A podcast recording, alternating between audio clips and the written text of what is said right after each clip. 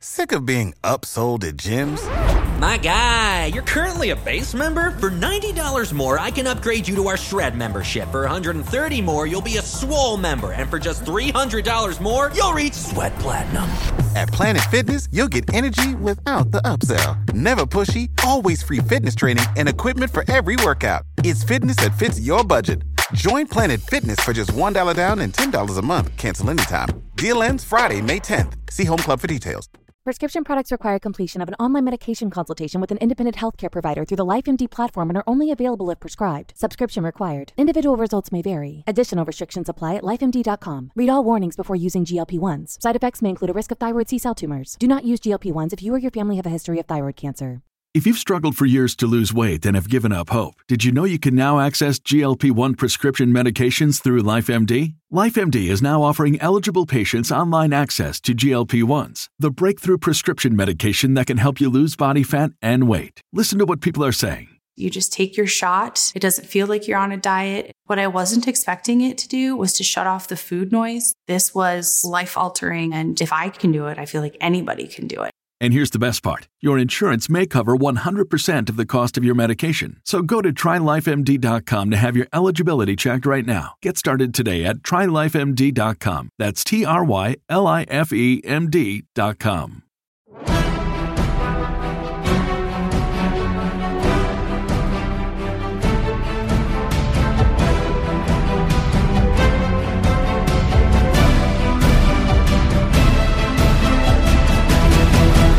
puntata 85 di Fantascientificast sul ponte di comando. Questa sera siamo solo io, Claudio Serena e Omar Serafini perché abbiamo abbandonato Matteo Mantovanelli sulla superficie di un pianeta inospitale dove sta studiando svariate malattie che lo stanno tenendo occupato esatto. questa sera. E dato che abbiamo la camera di contenimento che non funziona, praticamente l'abbiamo, l'abbiamo preferito abbandonare se stesso. Esatto, un po' di quarantena fa bene a tutti, gli farà bene anche un po' di isolamento. Eh, la prossima puntata sicuramente tornerà anche lui sul ponte di comando di Fantascientificast.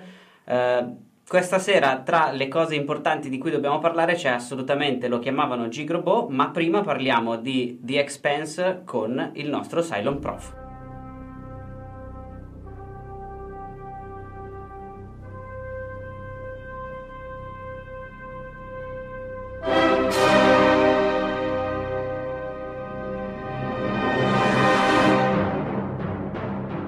E siamo qui nello spazio profondo sul ponte di Fantascientificas con il nostro Cylon Prof.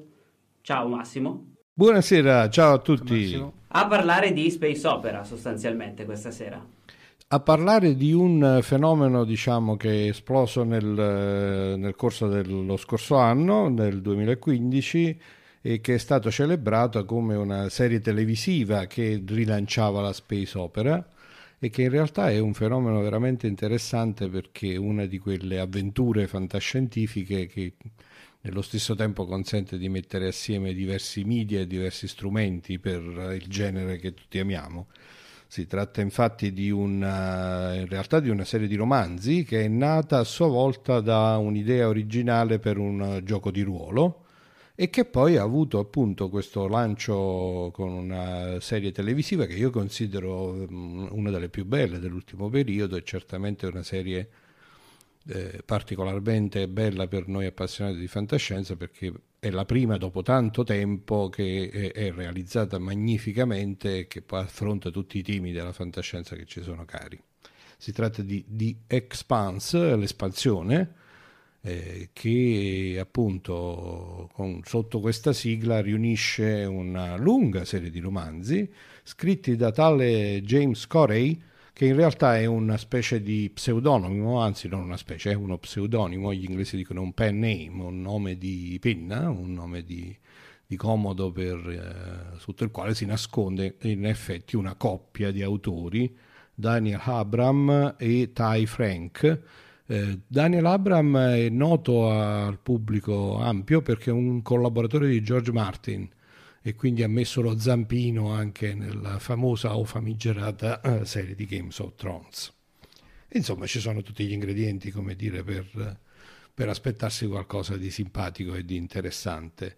Eh, la space opera è un genere che... Mh, mm, eh, come dire, è anche un po' non difficile, ma insomma è un genere che ha una, le spalle larghe, che raccoglie tutta una serie di istanze. Io quando ero ragazzo, insomma, intorno ai tra, i, tra i miei 15 e 20 anni, qui in Italia arrivarono le famose soap opera. Avete mai mm. visto qualche soap opera di sì. quelle famosissime? Ne, ne parlavamo giusto eh. appunto chattando oggi con, con, De... con, con Claudio oggi.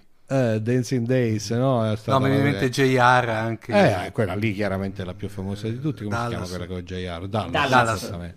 Sì. Mm.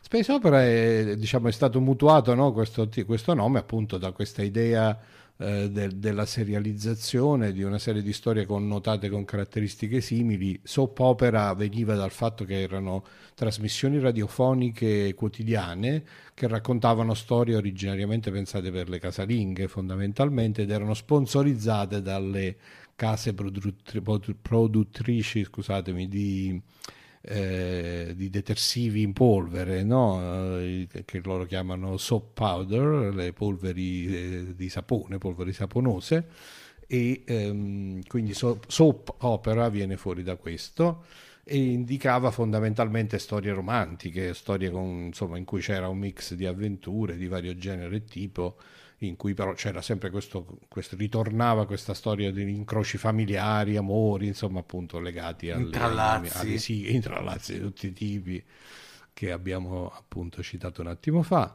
E Space Opera quindi diciamo inizialmente veniva dall'idea di fare un po' di storie avventurose ambientate nello spazio eh, e che però mantenessero anche un po' di questi connotati romantici, quindi delle storie ricche poi di amori e di personaggi, a volte anche disegnati in maniera piuttosto monotematica, molto semplice, perché poi il connotato era quello. Fantascienza intesa come avventura fondamentalmente e condita con una sana dose di romanticismo. Ci sono nomi famosissimi che sono stati poi in qualche maniera indicati come i punti di riferimento della space opera che eh, per esempio uno tra tutti è Asimov col ciclo della fondazione. Quindi Space Opera poi ha cominciato a indicare qualcosa che avesse una dimensione almeno interplanetaria e poi sempre di più una dimensione intergalattica. Ne avevamo ma... parlato, ti ricordi Massimo, anche nel, nel, team up, eh, uno dei primi team up che avevamo fatto con uh, di Starship Trooper anche. Per esempio. Sì, perché poi anche Heinlein in realtà disegnava una storia intergalattica e quindi da quel punto di vista ricadeva in, questa, appunto, in questo genere eh, con le spalle molto larghe di cui stiamo parlando. In effetti di Expanse, eh, questa appunto serie di riferimento che um, diciamo, è veramente godibile sia dal punto di vista dei romanzi che dal punto di vista della sua serializzazione televisiva, ha questa caratteristica fondamentale di essere una storia ambi- ambientata eh, inizialmente in un ambito interplanetario, eh, sarebbe interessante, ma ci porterebbe un po' lontani fare i paragoni con tutta una serie di autori famosissimi, come per esempio Doc Smith, di cui abbiamo parlato col ciclo dei Lensman e con eh, le avventure di Skylark, la lodola dello spazio, e parte da questa ambientazione interplanetaria per poi eh, andarsi a appunto espandere, adesso mo ci vuole, nella dimensione intergalattica. Eh, ci sono delle storie, eh, dei romanzi che mm, si possono raccontare eh, anche abbastanza nel dettaglio, eh, senza tema di svelare colpi di scena, insomma, che sono costruite in maniera tale che uno ne può narrare lo svolgimento pieno. Eh, The Expanse invece contiene un, diciamo, sostanzialmente degli elementi anche di thriller, la, in particolare devo dire più nella serie televisiva che in quella dei romanzi c'è uno sviluppo a colpi di scena, quindi eviterò accuratamente di raccontare nel dettaglio eh, l'ambientazione della storia, ma piuttosto di dare le coordinate fondamentali. La, una, una cosa molto bella e molto azzeccata secondo me la caratterizzazione realistica della, di, di quello che l'umanità potrebbe realizzare in tempi ragionevolmente brevi, credo che sia ambientata insomma un centinaio di anni dai giorni nostri, in cui l'umanità ha fatto come sempre una qualche scoperta fondamentale, in particolare è riuscita a costruire un motore tale da consentire in maniera abbastanza realistica di espandersi nell'ambito del nostro sistema solare. quindi eh, c'è la Terra che, mm, come succede abbastanza spesso, ahimè, che è un segnale non particolarmente positivo, viene descritta da un lato come la culla dell'umanità, il punto dove ancora c'è il grosso delle risorse economiche e, anche politiche, se volete, del, appunto, della nostra razza umana, ma nello stesso tempo un pianeta decadente dove, ahimè, l'inquinamento e i danni dell'industrializzazione selvaggia sono ormai arrivati a un punto di non ritorno. Poi c'è la classica, il classico controaltare, cioè il pianeta eh, che costituisce un po' la speranza nuova, no? il nuovo mondo dell'umanità, che è il più classico di tutti, Marte. E eh, la cosa più interessante di tutte c'è questa trasformazione, diciamo in qualche maniera, dell'umanità eh, come razza che nativamente si ritrova ambientata in una dimensione spaziale perché c'è eh, la colonizzazione della cintura, la cintura degli asteroidi, che è la sorgente di materie prime, di risorse eh, energetiche che fanno un po' gola a tutti e che sono quindi eh, l'oggetto di una serie di intrighi politici e via così. Naturalmente in uno scenario di questo genere non può mancare appunto, poi questa è la base per lo sviluppo diciamo un po' più sofisticato e un po' più a colpi di scena, c'è il mistero che piano piano si svela a rivelare, qui non facciamo grosse diciamo fughe in avanti nel dire si svela a rivelare una presenza veramente aliena la cosa bella di The Expanse è la caratterizzazione dei personaggi che mm, mira appunto a mettere in luce un po' le diverse connotazioni dell'umanità, no? i terrestri contro i marziani, i marziani e i terrestri insieme alle prese con questi cinturiani, vengono i, i belter in inglese, cinturiani in italiano, eh, che vengono appunto descritti come questi umani che sono nati e cresciuti nello spazio e che hanno subito delle vere e proprie mutazioni fisiche, una tra tutte eh, sono assolutamente incapaci ormai di sopportare l'attrazione gravitazionale dei pianeti, hanno sviluppato un'ossatura e una muscolatura adatte all'assenza di gravità e quindi in qualche maniera vengono anche indicati come non umani, come dei reietti, come una specie di degenerazione di tipo malattia. Eh, qui, da qui, da, questa, da questo scenario che ho appena descritto, e tra l'altro si vede secondo me in qualche maniera che eh, ci sono le basi per un gioco di ruolo, no? Per, assolutamente sì. Andare, eh, da esperto ti posso dire di sì. Ma infatti eh. ma, ma, mi stava facendo venire in mente i Voidborn di Warhammer 40.000, che è un gioco di miniatura e poi diventato gioco di ruolo, in cui c'è questa razza, cioè non è una razza, sono gli esseri umani che nascono su queste astronavi che viaggiano per decine di migliaia di anni nello spazio e che quindi non sono più abituati alla gravità cioè proprio perfetto, quella perfetto, cosa esattamente, esattamente, esattamente. Qui la cosa è ambientata più che su astronavi, è ambientata su stazioni spaziali o su mm, piccoli asteroidi o planetoidi che comunque appunto non hanno, eh, non hanno il pozzo gravitazionale dei grandi pianeti e che quindi hanno le caratteristiche che dici tu, no? sono fondamentalmente ambienti a bassa o nulla gravità. Mm.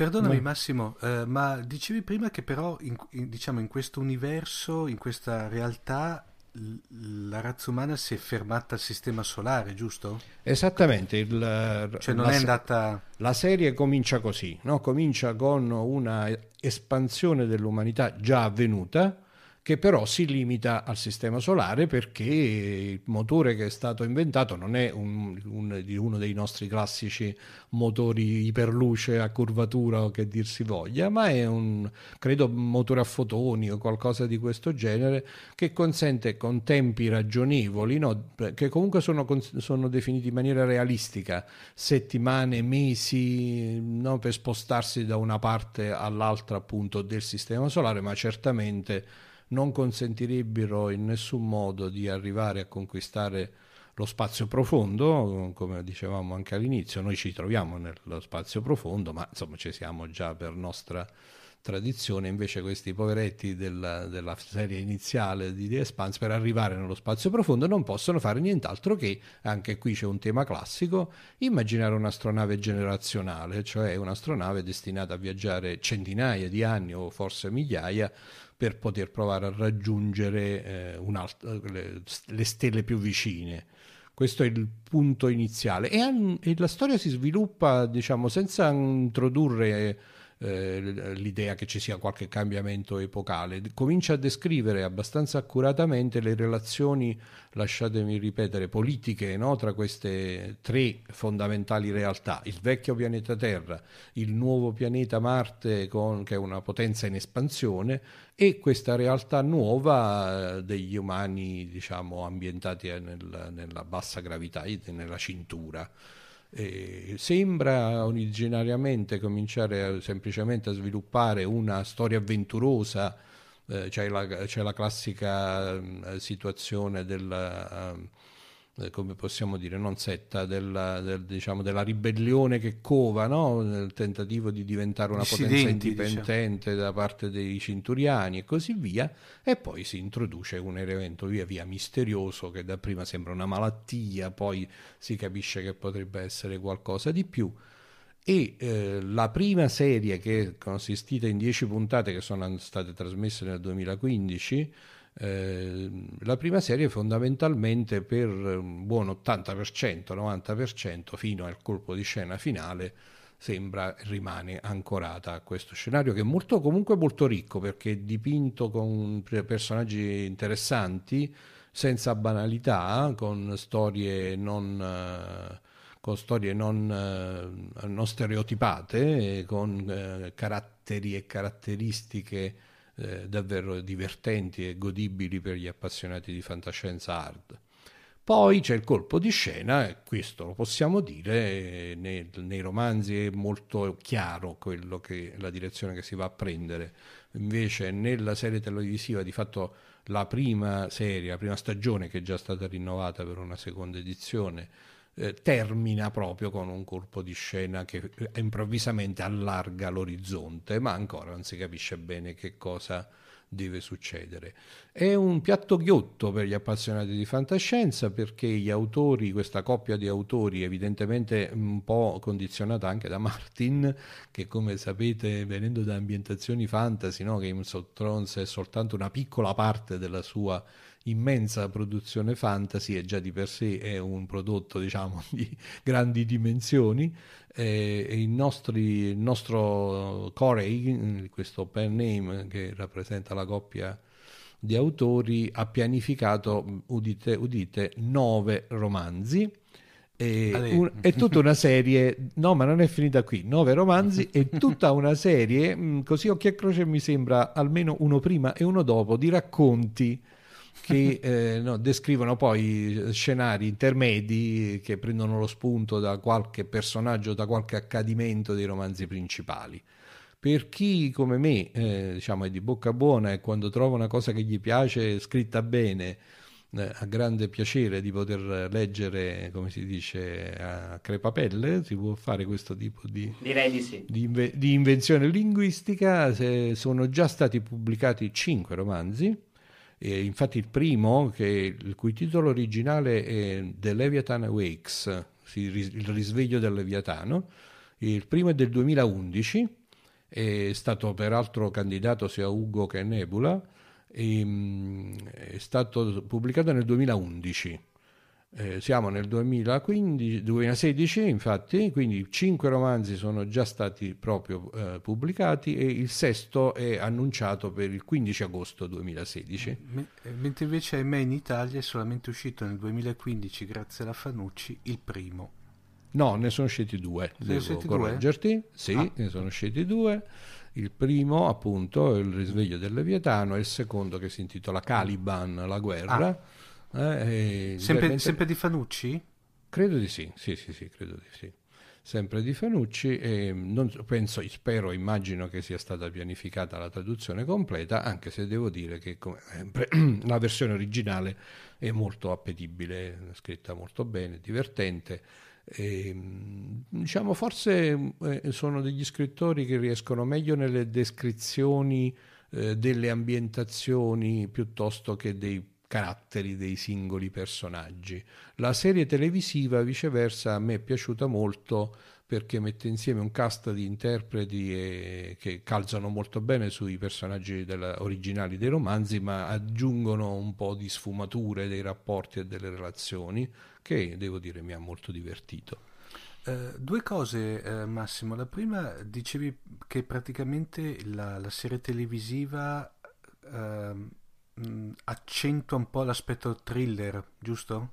È costruita Rispetto... in modo, sì, da lasciare un po' più il fiato sospeso.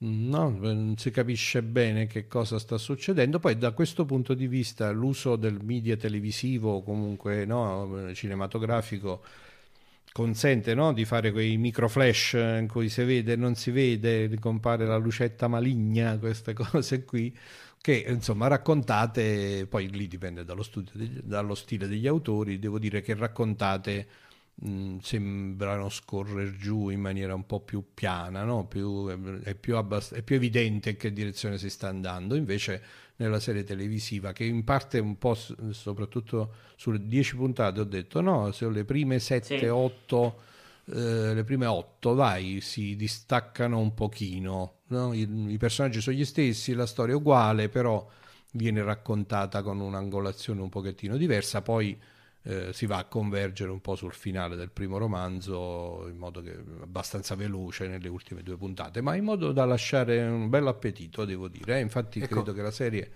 abbia avuto veramente un grande successo, l'hanno immediatamente rinnovata come seconda stagione. Se hanno notizie di un'uscita in Italia che tu sappia, che hai sentito? No, no, no. non ho sentito niente al riguardo, avevo anche guardato, però sinceramente mi sembra che ad oggi non ci siano grandi notizie. Non, onestamente, mm, diciamo, l'ultima volta era un quindicina di giorni fa, no, un po' di più, un mesetto mm. di fa, fa, ho fatto un check. Eh, vedendo con grande piacere il rinnovo della seconda stagione. Questa è una produzione originale sci-fi. Uh-huh. Eh, sai, per cui molto, quindi... molto, probabilmente non so se hanno ancora un agreement con eh, la piattaforma premium di Mediaset. Una volta tutta la produzione sci-fi, bene o male, usciva prima lì che non, eh, per esempio, su Sky. Mm, è possibile, però non ho visto ancora nessun annuncio, devo dire. Eh. Mm. Comunque bella, la, la, bella novità per noi è che è una serie di vera fantascienza, di fantascienza hard, molto curata, è veramente molto curata da un punto di vista televisivo, con personaggi, come dicevo, molto interessanti, interpreti assolutamente all'altezza e una grande cura delle ambientazioni. Eh, credo che ci abbiano speso bei soldi perché è veramente molto credibile sia nella descrizione delle astronavi, nelle modalità di viaggio, Uh, le ambientazioni sui, piana, sui plane, planetoidi, planetoidi, insomma è un bel prodotto davvero, è, fa tornare il gusto della vera fantascienza che insomma era un po' di tempo che non si vedeva, dai. No, no, esatto, e, e, e, e, ne abbiamo fame anche, direi la verità. Eh sì, io sì, devo dire la verità, e altresì la, la fame è anche abbastanza intensa sotto il profilo delle pubblicazioni dei romanzi, no? delle cose scritte, perché diciamocelo che c'è un po' di, di curiosità del guardarsi un pochettino in giro, di, di aspettare un po' di romanzi interessanti, di fantascienza, e devo dire che questi qui mi sono piaciuti. Mm. No, ma anche di serie, perché tutto sommato The eh, Expanse, poi dopo c'è stata beh, ehm, anche il, la miniserie di X-File, però diciamo lì secondo me catalogarla come fantascienza siamo molto borderline. Tu parli della nuova, giusto? Della, della nuova, esatto, esatto. La nuova edizione eh, di X-Files, ragazzi, ma l'avete vista voi? No. Io sì. Eh, eh insomma. È, stato, beh, è stata comunque meglio dei film.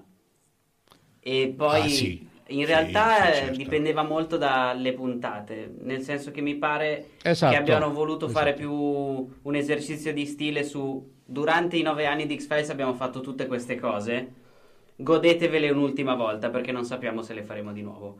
Non era tanto ecco. una stagione di per sé perché non c'è una trama in, cioè c'è una trama in, eh, in teoria, ma è, è molto buttata lì, il finale è estremamente aleatorio e eh, lasciato volutamente incompiuto come usavano fare in X-Files, ma eh, ripeto, secondo me è stato più una cosa di nostalgia.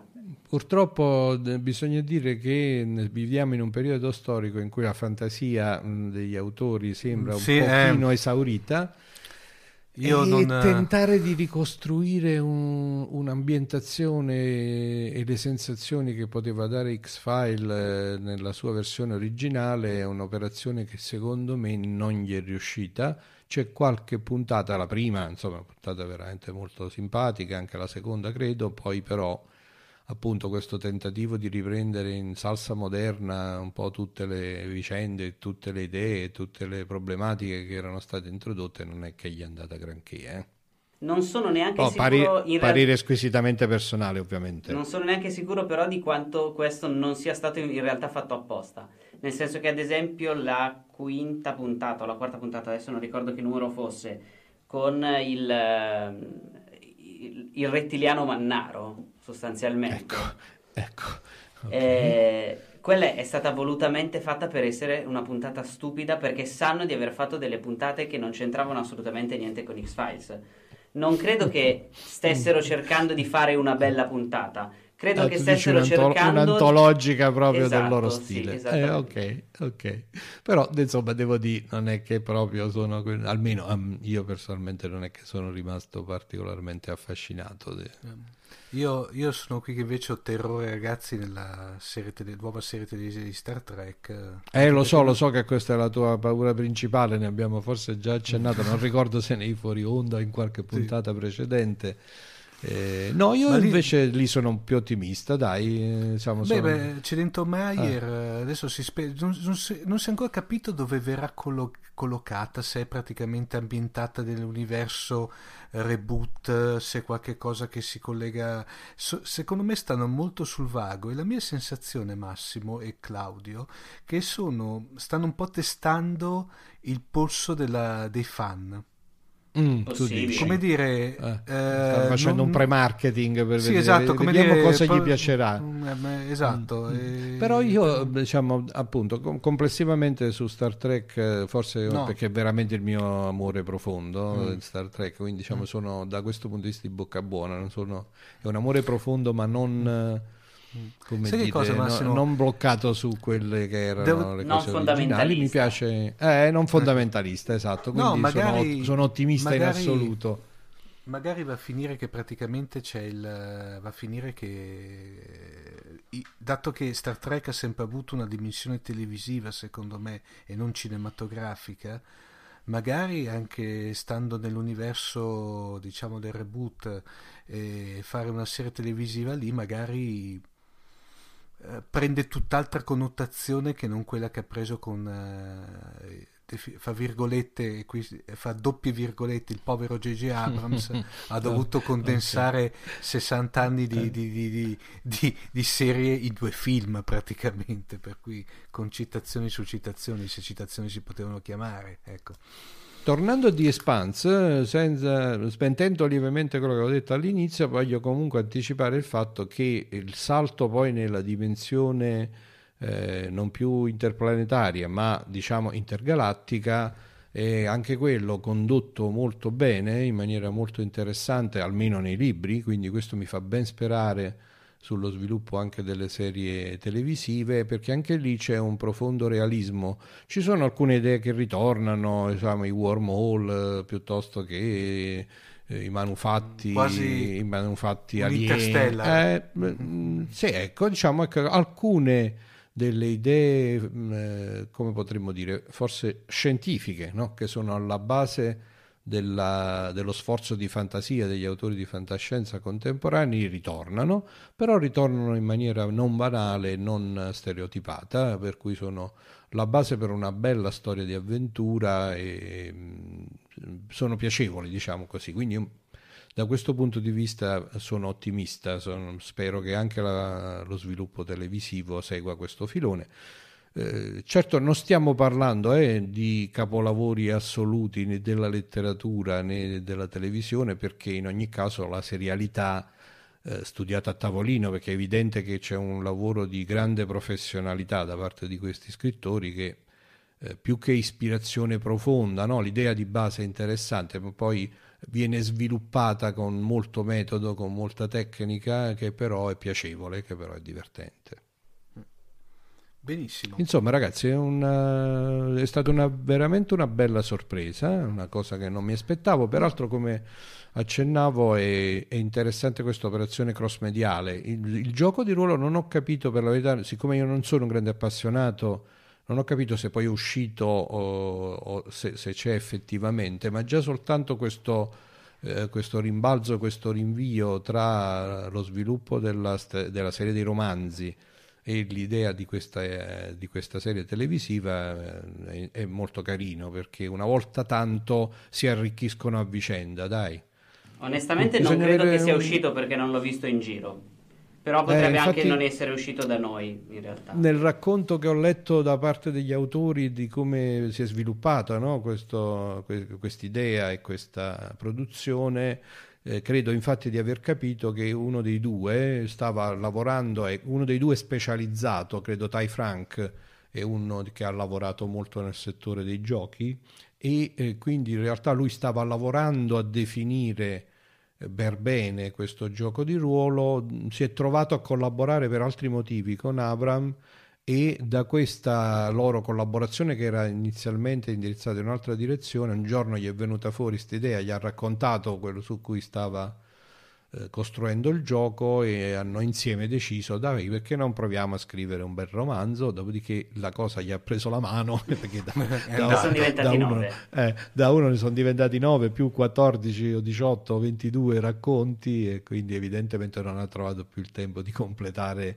la parte gioco di ruolo. Poi hanno avuto appunto questa ulteriore benedizione di essere immediatamente opzionati per la produzione della serie televisiva che credo loro hanno comunque seguito in maniera molto attenta, hanno partecipato alla sceneggiatura e alla, realizzazione, quindi capisco che non gli è rimasto molto tempo per fare altro.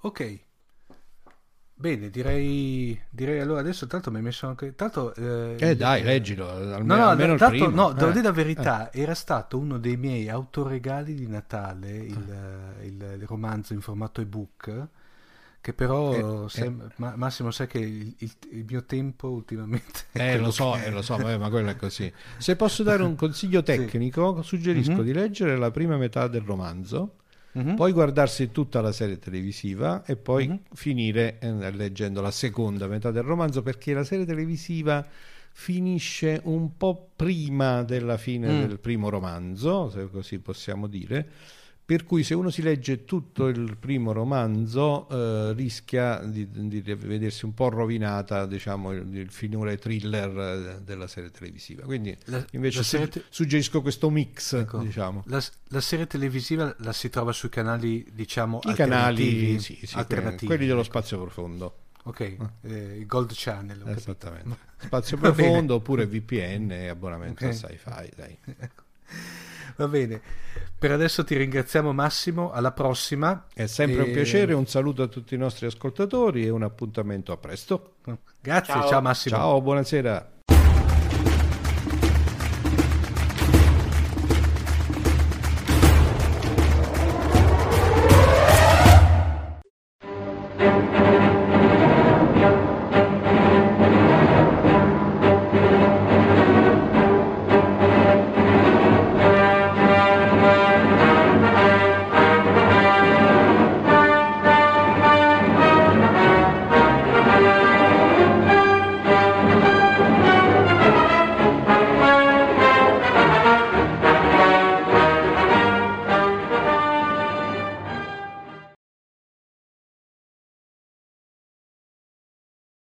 E nella nostra rubrica dedicata al cinema abbiamo qui con noi una sorta di dream team dedicata a quello che è il film evento, eh, se volete, di questo inizio 2016. Per cui eh, con una so- sorta di Super Sentai eh, di, eh, composto da, da una parte Aldo Fresia da Ricciotto e dalla parte il nostro oscuro signore del Sith Giacomo Lucarini, questa sera parliamo del film evento del 2016, secondo me che lo chiamavano Gig Robot. Ciao Giacomo.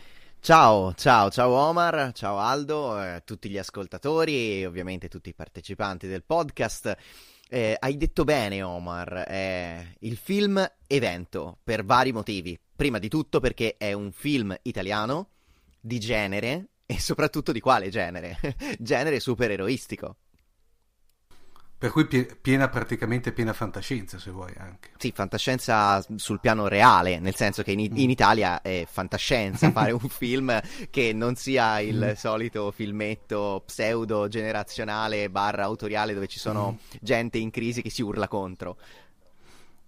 Oppu- oppure che attacca lucchetti e ponti o che attacca i lucchetti ai ponti. Ora, eh, stavo giusto catalogando invece, no, ora è un po' ingeneroso dirlo, diciamo che i, spesso i film più ehm, che osano magari qualcosa di diverso sono anche quelli che magari passano inosservati.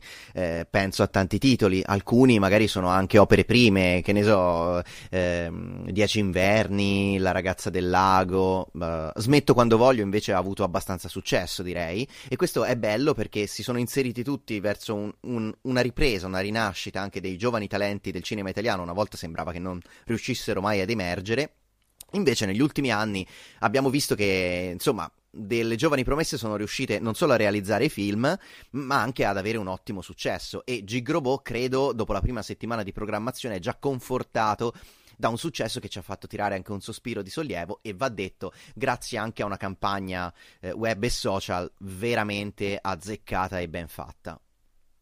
Non so se avete avuto questa percezione, ragazzi, anche Aldo, cosa ne pensi? Ma no, la campagna è stata secondo me intelligentissima perché intanto sono andati a pescare su un loro pubblico di riferimento, non hanno fatto il giochino che ormai va per la maggiore di provare a, portare dentro tutti quanti è vero che i grandi incassi li fai quando tutti quanti entrano in sala, però qui era importante far capire a chi di dovere che tipo di film era e che valeva la pena di fidarsi, che non era una cosa mm, semplice, perché quando parliamo di supereroi obiettivamente il pubblico italiano si fida se è firmato dagli Stati Uniti, che ormai con alti e bassi, ma di fatto hanno stabilito come si fa a fare i film di supereroi. Per cui bisognava convincere quel pubblico lì che in Italia era stato fatto un film di supereroi diverso, ma potenzialmente altrettanto valido. Non era semplice e sono stati bravissimi in questo, devo dire.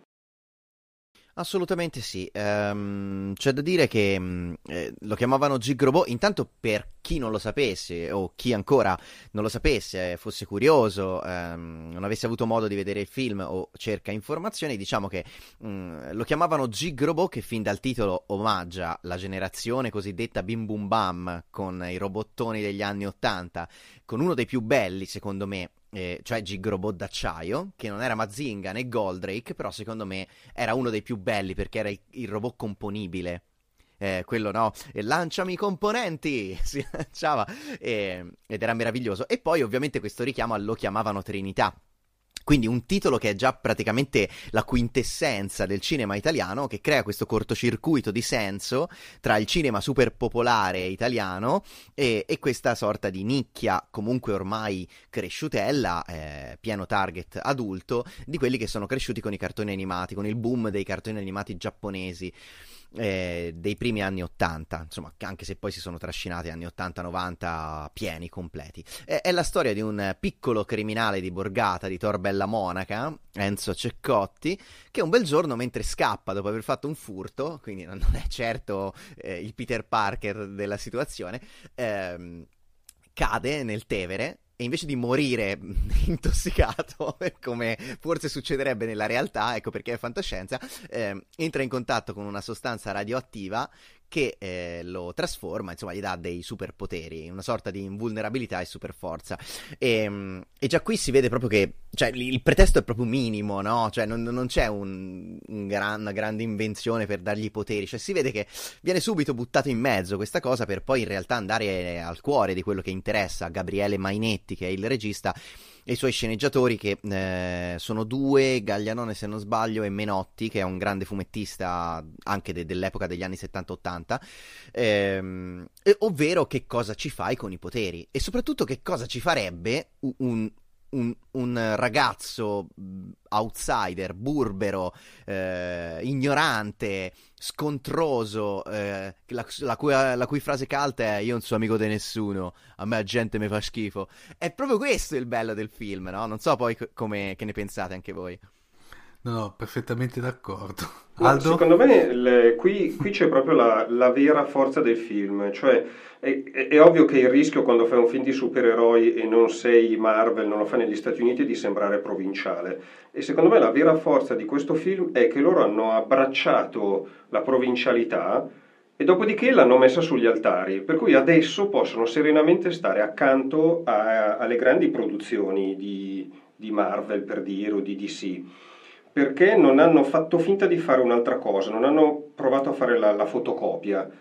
Hanno deciso di parlare di Borgata, hanno deciso di farlo in modo molto onesto, di farlo come, come secondo me l'aveva fatto relativamente di recente Caligari nel bellissimo Non essere cattivo che non c'entra niente con i supereroi, però racconta quel mondo lì, un mondo che sostanzialmente non è riducibile alle alla norma, se vogliamo. Per cui, eh, come dicevi giustamente tu, che cosa ci fai con i superpoteri? In realtà ti compri i budini e ti compri i film porno, perché il tuo desiderio non è avere fama, ricchezza, le macchine lussuose, non è conquistare il mondo, l'universo, le gemme del potere su un guanto. No, io voglio continuare a farmi i cazzi miei. E questa roba è un'intuizione narrativa straordinaria, poi intuizione, certo, però era interessante rimanere fedeli a questa cosa, perché è qui che si gioca tutto, a mio modo di vedere. È qui che il film fa il salto di qualità e che diventa davvero uno sguardo originale, capace poi di parlare a tutti Assolutamente, sono mm, d'accordissimo. E, ehm, e, poi tra l'altro, insomma, io ho seguito da vicino questo film perché ovviamente a parte colpirmi al cuore subito, a me se mi evochi gli anni 80, e supereroi eccetera, io ho drizzato subito le orecchie fino all'inizio, poi l'ho visto in anteprima a Lucca Comics, ehm, quindi comunque ho avuto un anticipo insomma sugli spettatori poi eh, generalisti e quindi mi sono anche dovuto un po' trattenere no? perché mi veniva da commentare dappertutto il mio entusiasmo. E, ehm, ho visto dei commenti cioè, fuori dal, dal, mondo c'è gente che diceva eh, vedeva il trailer e diceva oh ma che schifo questo, questo film non parla di Gig Robot ma il robot non c'è ma siamo fuori di testa. Oh ma, ma cos'è tutto sto romanesco? Ma cos'è? Ma cioè, eh, voglio dire, in anni in cui tutti i film stranieri dalla notte dei tempi usano i, gli accenti regionali, no? Ma penso una delle interpretazioni più belle, solo per citare quelle degli ultimi anni, eh, Matthew McConaughey in True Detective che aveva quell'accento del Texas incomprensibile in lingua originale, quindi voglio dire, non è che gli americani non l'hanno guardato perché parlava texano stretto, Matthew McConaughey, ma, oppure, beh, per rimanere in Italia, Gomorra, Gomorra la serie, che ha avuto un successo incredibile anche oltreoceano, eh, e, e, ovviamente i personaggi parlavano tutti napoletano, cioè non si può pretendere che un, un film che ha la sua forza nell'essere comunque un uh, ambiente riconoscibile come quello della borgata romana, cioè tu, tutti anche criminali di mezza tacca, perché poi ora arriviamo anche al capitolo nei nemici e del cattivo, che secondo me è interessantissimo, mm, e, e devono parlare come, come, mangiano, nel vero senso della parola. Cioè, un, un, personaggio come Enzo Ceccotti non può parlare italiano. Perché è romano de Roma, avrà fatto le elementari, forse è un miracolo se ha finito le medie. E quindi è ancora più interessante perché non è un ragazzino, appunto per tornare all'esempio, come Peter Parker che ha fatto l'università e lo morde un ragno radioattivo. Oh mamma, ho dei sani principi morali. Non è un avvocato come Matt Murdock eh, H. Daredevil. Cioè, è, è uno proprio di strada. Ecco, eh, come, direbbe, come, direbbe, il buon vecchio Califano, io che vivo per le strade di Borgata. Ecco, è lui. Vive per le strade di Borgata e sopravvive, anzi, direi, questo ragazzo. Beh, la cosa che ha funzionato però di tutto questo è che hanno preso degli attori che erano molto bravi e eh, non hanno reso questo accento una macchietta come invece succede tantissime volte. Perché il problema in realtà è che all'estero sono abituati ad avere accenti diversi in produzioni serie dall'alba dei tempi. Eh, quello che io vedo in genere in Italia quando c'è un accento è la macchietta, che sia la macchietta milanese nel film delle vacanze romane o la macchietta romana per fare oh che bello, eh? Il risultato in genere, soprattutto in televisione, che però in Italia è una, uno dei medium ancora più certo. utilizzati, è che quando c'è un accento quel personaggio lì non è serio. E invece, in questo caso, prendendo degli attori coi controcoglioni e eh, non dando per scontato che l'accento debba per forza essere una roba bizzarra, strana, perché dopo tutto tutti hanno un accento Esatto. quando, quando sono a casa loro. Hanno fatto una- la scelta saggia e l'hanno abbracciato fino in fondo, però credo che tanto sia dovuto anche agli attori che hanno scelto. Con degli attori diversi forse non sarebbe stato così riuscito. Sì, sì, no, no, no, sul cast veramente bisogna eh, fare un plauso a tutti perché dalla scelta e anche comunque dalla scelta coraggiosa di attori comunque che hanno fatto film importanti, anche interessanti, impegnati, cioè Claudio Santamaria comunque è un, direi uno dalle buone abitudini recitative e anche dalle buone scelte dei film. Luca Marinelli che è un, in grande ascesa dopo la solitudine dei numeri primi, tutti i santi giorni di Virzì, Claudio Caligari appunto non essere cattivo, che in- pratica recita lo stesso personaggio in una chiave diversa, cioè lo psicopatico un po' matto, che, criminale di mezza tacca con manie di grandezza, no? E, però non, non corre il rischio del typecast perché è, è bravo, veramente. Cioè, e poi mh, parliamo anche di Ilenia Pastorelli, una che ha fatto il grande fratello e te dici questa per carità mi rovina tutto il film e invece sarà anche perché il personaggio è fan- scritto in maniera perfetta ed è proprio forse anche un po' ritagliato su di lei che ha questa immagine no? molto romana, molto verace, è perfetto, cioè è tenero. Io ho proprio provato, poi vabbè, non, non facciamo spoiler, però diciamo che c'è una storia molto, molto dura che poi n- non è una macchietta, ecco, e anche questa delicatezza de- dello spiegare le cose, eh, tra non dirlo, non sottolinearlo, non fare la didascalia, ma lasciare tutto comunque che scorra e, e venga fuori piano piano, l'ho trovato veramente bello e infatti dobbiamo fare tanti complimenti a questa, agli sceneggiatori, a questa sceneggiatura molto molto molto ben costruita su due binari, appunto il binario del supereroismo e il binario della criminalità, appunto al- alla Gomorra, perché c'è anche quella, no? Poi in realtà alla Suburra, in realtà perché siamo a Roma. Ehm, E, quindi c'è sempre questo camminare in bilico sul filo del rasoio tra il, il sopra le righe, senza mai però diventare viva Dio tarantiniano, e uso questo termine nella sua accezione peggiore, e, e questo invece rimanere nell'alveo della credibilità. L'ho trovato veramente eccezionale. Invece io ho notato una cosa, non so, soprattutto eh, beh, eh, Giacomo, Aldo, ma anche Claudio. Avete notato poi una prevalenza notevole del giallo come colore?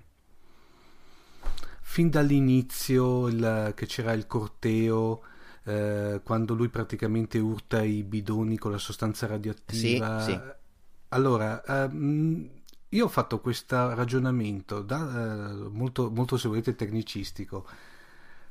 Si potrebbe pensare, Aldo, a del me- dato che il corpo di Gig era prevalentemente giallo, a un esperimento di metacinema?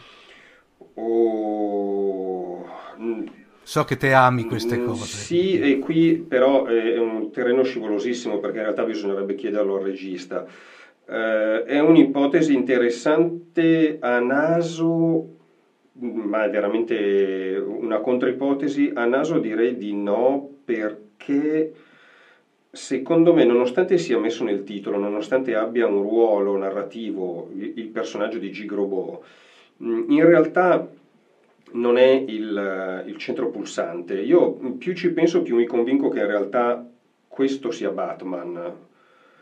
E Sì, ma poteva esserci anche un Kenny guerriero, per esempio, eh, come co- nel titolo che non cambiava la Eh, sostanza. forse secondo Ken me. no, nel senso che ci voleva quel tipo di... perché Ken il guerriero rispetto a un Gig era già un, un modo diverso di, di pensare il cartone animato, mettiamola così. Gig Robot d'acciaio in fondo eh, faceva parte di, quelle, di quei cartoni animati, chiamiamoli così, che pur essendo molto seri, che pur sapendo anche affrontare delle tematiche importanti, però erano sempre molto fanciulleschi, fra virgolette.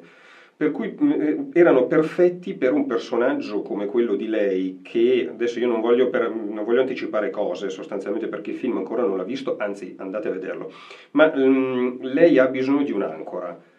Eh, lei è, è- è strutturalmente parlando la mentore del nostro protagonista, per cui in teoria un ruolo di controllo, un po' l'Obi-Wan Kenobi della situazione, ma è fuori controllo. E, e di conseguenza a sua volta ha bisogno di un'ancora, che non poteva che essere qualcosa dai colori molto definiti, nel senso i buoni e i cattivi molto chiari, senza, senza difficoltà, senza possibilità di confondersi, mentre un personaggio come um, Kenshiro è più sfumato in questo. Lei, lei si aggrappa a qualcosa che è manicheo, nel senso buono del termine. Per cui non so, eh, per tornare a bomba, se si può parlare di questa cosa metacinematograficamente, perché a questo punto, se però è corretta la mia ipotesi, può serenamente non esserlo, allora eh, sono i grigi e i neri quelli che avrebbe dovuto chiamare in causa se mio, la mia idea che è, è Batman è, è sensata. Mm. Chiaro. Eh, Giacomo, invece, te, eh, cioè, un, un, film che pesca a piene mani, tra l'altro anche dal punto di vista musicale, negli anni Ottanta. Eh. Ah, guarda, lascia perdere che io lo sa bene Erika, poverina, che mi ha in casa tutto il, tutto il giorno, non è vero perché sono quasi sempre in ufficio, in giro a fare le mie, i miei video, le mie cose, però ehm, poverina quando sono a casa, io per sei mesi, lei è testimone, io gli ho cantato un'emozione da poco di Anna Oxa. e eh, sì, perché eh, non solo perché c'era nel film, ma poi perché anche dal primo trailer, insomma, e l'hanno usata benissimo tra l'altro. Sì. E Luca Marinelli è fantastico, poi la scena è meravigliosa e il trailer era esaltantissimo e le canzoni sono usate benissimo, ma quella non, non, non sono, sono, una signora. signora mamma mia. Eh, le citazioni da Renato Zero, cioè, sono proprio quel. Eh, ecco, questi sono quei dettagli, quei tocchi che ti fanno sentire proprio la passione, no? l'umanità che, che, traspare dagli autori. Mm, questa volontà di fare proprio le stesse cose che fai con gli amici, no? che, eh, anche quando sei in macchina, quando vai nei locali, al karaoke, anche scherzando. E, e secondo me ci stanno da Dio. E poi queste sono canzoni che non hanno tempo, non hanno età, no? C'è anche, c'è anche un po' di ironia. Scusa, scusa. Sì. ma secondo me c'è anche un po' di ironia però nella scelta di queste canzoni perché eh, Gigrobo, lo chiamavano Gigrobo d'acciaio? No, scusate, lo chiamavano Gigrobo senza d'acciaio. È un film che fa ovviamente appello alla tua eh, nostalgia degli anni Ottanta. Ma nel film, quelli che hanno la nostalgia del passato, in particolare eh, il cattivo, che ancora si ricorda quando faceva Buona Domenica ed era una star della televisione, quelli che hanno la nostalgia del passato sono quelli che stanno dalla parte sbagliata. Sì, in effetti. Lui che invece è l'eroe, tra virgolette, del film del passato non ha assolutamente non nostalgia, non gliene frega niente. e anche no, quando diciamo arriva preferisce Sasha Grey. Esatto. Sì. Però ecco, io ho notato questa cosa, che eh, le canzoni sono tutte nostalgiche di un certo periodo, però tutte queste cose nostalgiche sono dalla parte moralmente sbagliata. Pur sì, essendo è, in un film che, che eh, fa sì, appello alla nostalgia. Certo, no, vabbè, ma perché è proprio lì è il campo del, del, del mattatore, catti, del, del, personaggio del cattivo che è proprio il mattatore di, di, di, questa ondata canterina, diciamo, quindi è sua prerogativa. Chiaramente hanno creato due personaggi che fossero agli, agli antipodi in tutto e per tutto, cioè l'eroe paradossalmente scontroso, alienato, solitario, eccetera, invece il cattivo eh, estroverso, sociopatico, piacione, innamorato di se stesso, eh, che insegue il successo eh, e, e, che tra l'altro guarda la sottile no? eh, satira, è, è, stato, ha partecipato anche a un reality. O è una trasmissione? No, una trasmissione, no, era stata buona domenica. sì. E quindi, eh, sì, secondo me poi andando a rivedere anche il film, eh, rivedendolo, ri- escono fuori magari anche degli aspetti nuovi di, di lettura, eh, molto carini. E tra l'altro è un film che veramente fa piacerissimo rivederlo. Per cui Giacomo vuoi dire che ci dovremo trovare qui fra 3-4 mesi quando uscirà magari nel circuito un video praticamente che ce, ce lo rivediamo e, e, rifaremo una scheda film. Sì, sì, poi tale... possiamo anche fare una gara canora tutti insieme. Eh, ma questa non sarebbe male, io dico.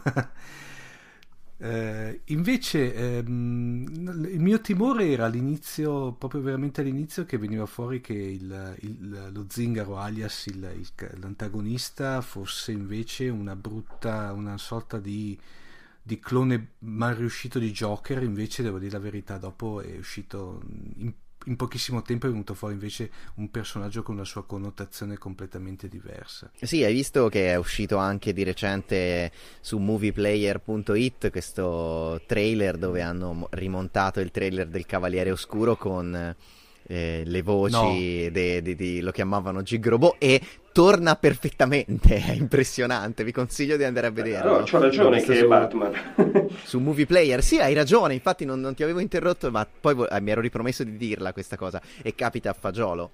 Sì, sì, no, chiaramente ci sono molti parallelismi, al di là del fatto che ovviamente eh, Enzo non è Bruce Wayne, però invece lo zingaro sta molto a Joker. Beh, eh, non è Bruce Wayne nel senso che non è ricco, però in realtà, adesso senza entrare troppo nello specifico, la sua condizione di vita, quando noi lo conosciamo, è Deter- mm, come dire, non determinata, vabbè comunque, sì, è determinata da dei lutti nel passato. Lui è quella persona lì perché ci sono stati dei lutti, per cui in fondo assomiglia un po' se vogliamo anche se non, è, se non è ancora motivato a fare qualche cosa. Mentre, no, certo, certo. mentre, l'idea per spezzare un ulteriore lancio in favore di, di, Luca Marinelli, secondo me lui è veramente riuscito a fare un mezzo miracolo perché il suo personaggio era veramente a rischio di sbracare, perché ha spesso sì, i toni sì. eccessivi. E invece lui è riuscito non soltanto a non farlo sbracare, o meglio, a sbracare perché il personaggio è sbracato, non perché è l'attore che sta sbracando, che sembra facile, ma è, ma è un vero casino. Ed è riuscito a dare a questo personaggio in realtà un'amarezza e una drammaticità che sono enormi, perché in fondo lui sì è il cattivo, però lui è drammaticamente un, uno sfigato solo e un po' fa simpatia per questa cosa. E, e, qui c'è, a mio modo di vedere, la grandezza del personaggio e dell'attore, perché se vogliamo continuare a fare il Joker, io mi ripeto perché l'ho già detto, ma io sono convinto che lui sia il terzo grande Joker che abbiamo visto al cinema. Cioè, dopo quello gigione di Jack Nicholson, dopo quello se guardi l'abisso, l'abisso ti riguarda a sua volta di Heath Ledger, adesso abbiamo il Joker che è un, una maschera drammatica di, di solitudine e di, di, non sapere dove sbattere la testa.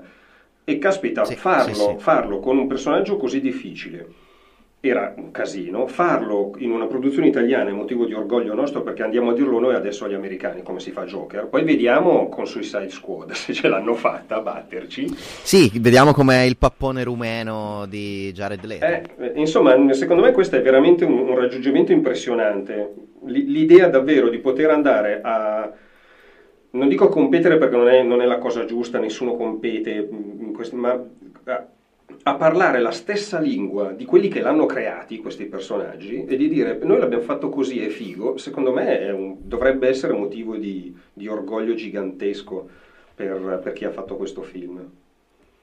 Assolutamente, sono d'accordo.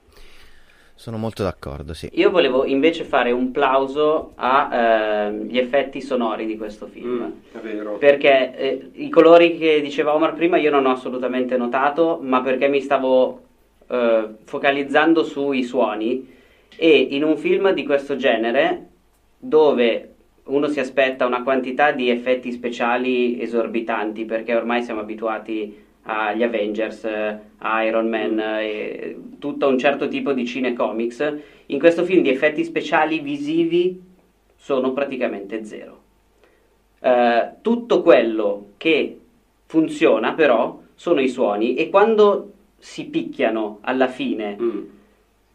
che si danno quei pugni che sfondano i muri, e i muri in realtà non si sfondano davvero, tranne in un paio di, di, di casi, ma quando si sbattono la testa contro le colonne, tu senti la sofferenza di quei colpi e senti che non sono dei pugni normali, solo perché il suono è nel punto giusto, del tipo giusto, sì. nella quantità giusta.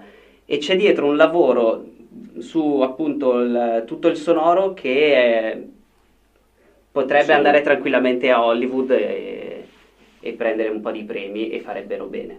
Esatto. sì, credo che sia la dimostrazione che noi abbiamo tanti talenti e spesso però sono applicati a film dove non riescono a risaltare per vari motivi e che invece riescono a fare cose ben, ben piazzate e spettacolari in progetti che abbiano un minimo di, di coraggio e di senso diverso dalla arida quotidianità che spesso viene raccontata dalla maggior parte dei film di casa nostra. Ecco, credo che questa sia, ne sia la dimostrazione migliore. Mm. E l'entusiasmo che si è creato intorno a questo film io lo trovo pienamente giustificato. Anzi, ce ne fosse ancora di più. Secondo te, eh, anzi, a, a tu, domanda a tutti e tre. Mm, finale aperto, e questo non abbia, cioè finale abbastanza direi eh, potrebbe essere aperto ma anche chiuso. Secondo voi a questo punto ci potrebbe essere un, un capitolo 2? Le pressioni, allora, se, se, incassa bene le pressioni saranno enormi per fare un capitolo 2. Il, il vero problema è che dopo un film così devi, devi veramente trovare le idee di sceneggiatura giuste, perché altrimenti mandi tutto a vacche. Io francamente lo vedrei anche come capitolo finale e poi magari con, con, un gesto molto coraggioso mi piacerebbe che i registi e i sceneggiatori si mettessero a, lavorare su qualcos'altro. Con quello sguardo lì, cioè a continuare a raccontarci la provincia, perché in fondo un paio di corti importanti nella carriera del regista eh, Mainetti sono interessantissimi, per esempio sia Tiger Boy sia Basette sono molto interessanti, c'è sempre la cultura pop perché da una parte c'è Lupin III, dall'altra parte c'è Tigerman anche se più sfumato. Mm, però quello che vince sempre è la capacità di radicare quelle storie in quel contesto lì, provinciale, eh, a, a tiramo a campare senza grandi prospettive. Per cui la verità è che secondo me, fossi io un produttore con, dei, con una certa sicurezza economica, probabilmente chiederei loro di continuare a lavorare sulla cultura pop e fare altro, ma non il sequel. Idem, sono, sì. sono d'accordissimo. Per, cioè, eh, Tiger Boy Teniamo... poi giustamente l'hanno. Scusami, Omar, vai, vai. No, dico, teniamolo lì come gemma unica e bellissima, punto. Sì, sposo anch'io questa visione qui. Cioè, Tiger Boy ha vinto premi dappertutto in tutto il mondo, cioè non a caso, perché c'è una lucidità, una, una, visione, un modo anche di mettere in scena le cose molto ehm, onesto, quotidiano e originale. Ecco, e trovare l'originalità nella semplicità e nella quotidianità delle cose è credo la cosa più straordinaria. Sì. Quindi Mainetti bisogna fargli tanti, tanti, complimenti e soprattutto tanti in bocca al lupo perché, come si dice, eh, la seconda opera è sempre quella più difficile e il suo secondo lungometraggio sarà il più difficile. Bene, eh, direi che per, eh, a questo punto ovviamente abbiamo cercato di dare meno spoiler possibili, però a questo punto andatelo a vedere perché vale veramente la pena magari non dico che facciamo una promessa ci ritroveremo qui fra tre mesi, tre quattro mesi quando uscirà magari nel mercato un video che ce lo riguardiamo e magari facciamo una scheda diversa vedendo altre letture diverse. Per adesso non possiamo nient'altro che ringraziare Giacomo che come al solito eh, ci... Grazie, ma per me è sempre, sempre, un piacere scuotermi dal torpore delle oscure manovre sul pianeta Sith Corriban, sapete? ecco. Va bene, grazie Giacomo. E, grazie beh, a voi. Grazie anche, e grazie anche Aldo. Grazie e a, a voi. Ciao. Ciao, ciao, ciao. ciao.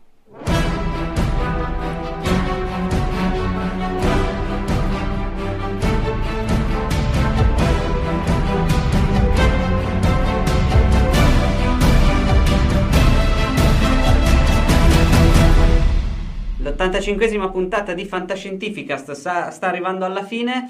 Eh, come ogni volta vi ricordiamo che questo podcast lo trovate su fantascientificast.it che è il sito madre di, di Fantascientificast e lo trovate anche su QWERTY.it che invece è il sito del network di cui Fantascientificast fa parte. Uh, se volete scriverci in settimana potete scriverci a redazione at fantascientificast.it oppure su Twitter a at fantascicast e ci trovate anche su Facebook a facebook.com slash fantascientificast.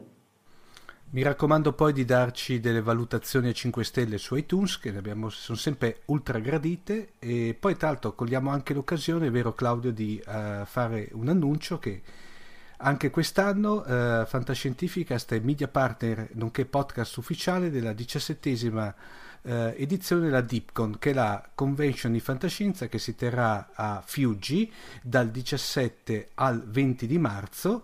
E tra l'altro in questa in questa edizione, tra l'altro, grandissimi ospiti d'onore perché per degnamente festeggiare il cinquantesimo anniversario di Star Trek ci sarà ospite d'onore Walter Koenig, cioè il mitico eh, signor Chekhov della serie originale di Star Trek, nonché anche Alfred Bester in, uh, di Babylon 5. Esattamente. Eh, tra l'altro, eh, come, mm, ripeto che Fantascientifica scoprirà tutto, eh, cioè, tutto con degli speciali, con i vari, dei vari panni, interviste varie ed eventuali, tutta la, la manifestazione. Tra l'altro poi sarà anche presente con una cospicua eh, dose di equipaggio giù, eh, niente, poi tra l'altro comunque state sintonizzati sulle nostre frequenze perché ovviamente eh, se ci sono novità, nonché magari anche dei, dei sorte di, di speciali prima dell'edizione li metteremo subito online. Per adesso è tutto, uh, dal ponte di comando di Fantascientificast, Omar Serafini e, e, Claudio Serena vi salutano e vi danno appuntamento alla prossima puntata. Ciao! Ciao!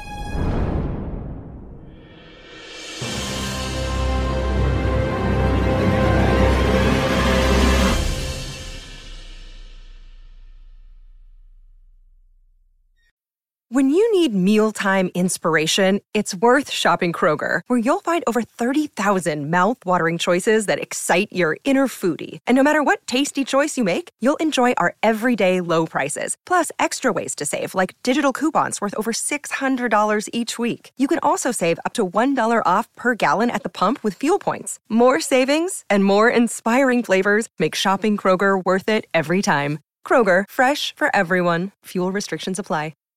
Save big on brunch for mom, all in the Kroger app. Get 16 ounce packs of flavorful Angus 90% lean ground sirloin for $4.99 each with a digital coupon. Then buy two get two free on 12 packs of delicious Coca Cola, Pepsi, or 7UP, all with your card. Shop these deals at your local Kroger today or tap the screen now to download the Kroger app to save big today. Kroger, fresh for everyone. Prices and product availability subject to change. Restrictions apply. See site for details.